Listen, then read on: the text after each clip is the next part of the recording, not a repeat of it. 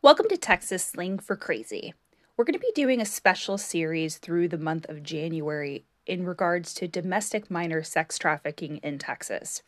January is National Human Trafficking Awareness Month, and the goal is to bring, you know, attention to this really horrible situation that's going on.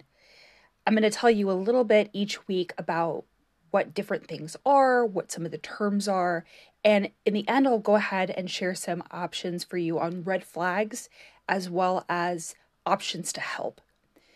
So, first and foremost, what is DMST? That answers a little bit of what I was talking about domestic minor sex trafficking. So, it can actually be a lot of things. And when you hear the word sex trafficking, a lot of pictures come to mind. Sometimes it's referred to as commercial sexual exploitation of a child. More recently, we started calling it DMST. What all this boils down to is that it's a billion dollar illegal industry that traumatizes children in the name of sexual exploitation.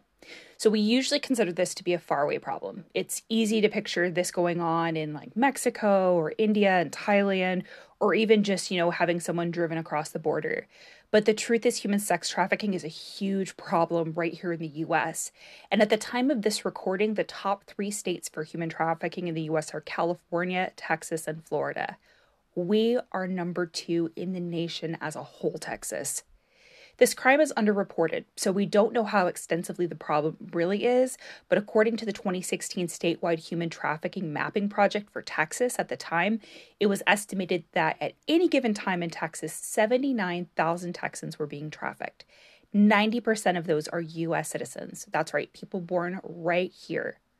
So while we are aware of a problem across the border, it's common for Texans to not realize that this is happening right next door or even at a hotel just down the street. And it's our boys and girls that are actually being sold for sex. According to the Trafficking Victims Protection Act, which was passed in 2000, so really only about 21 years ago, anyone under the age of 18 who is used for commercial sex is automatically considered to be a victim of human trafficking. Commercial sex can include sexual acts themselves, illegal stripping in strips clubs, or very commonly explicit images and videos of children sold online.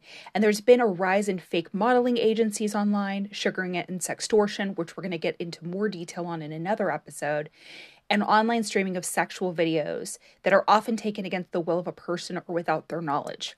The important thing to remember is that these are illegal acts, and with the Trafficking Victims Protection Act, a child does not need to prove force or coercion. So those excuses of, like, I thought she was 18 or she seemed like she wanted it aren't valid in court. And when we say minors, we mean minors. It can be easy to picture older teens and college age girls being the ones pulled into this life, but we're talking younger. The current average age that boys and girls are pulled into domestic sex trafficking is between 12 and 15. That's junior high to the very first grades of high school. Sometimes kids as young as 10 or 11 are pulled in as well. And this isn't just certain areas of town, this is all over. So it's not just, oh, that's the wrong side of the tracks.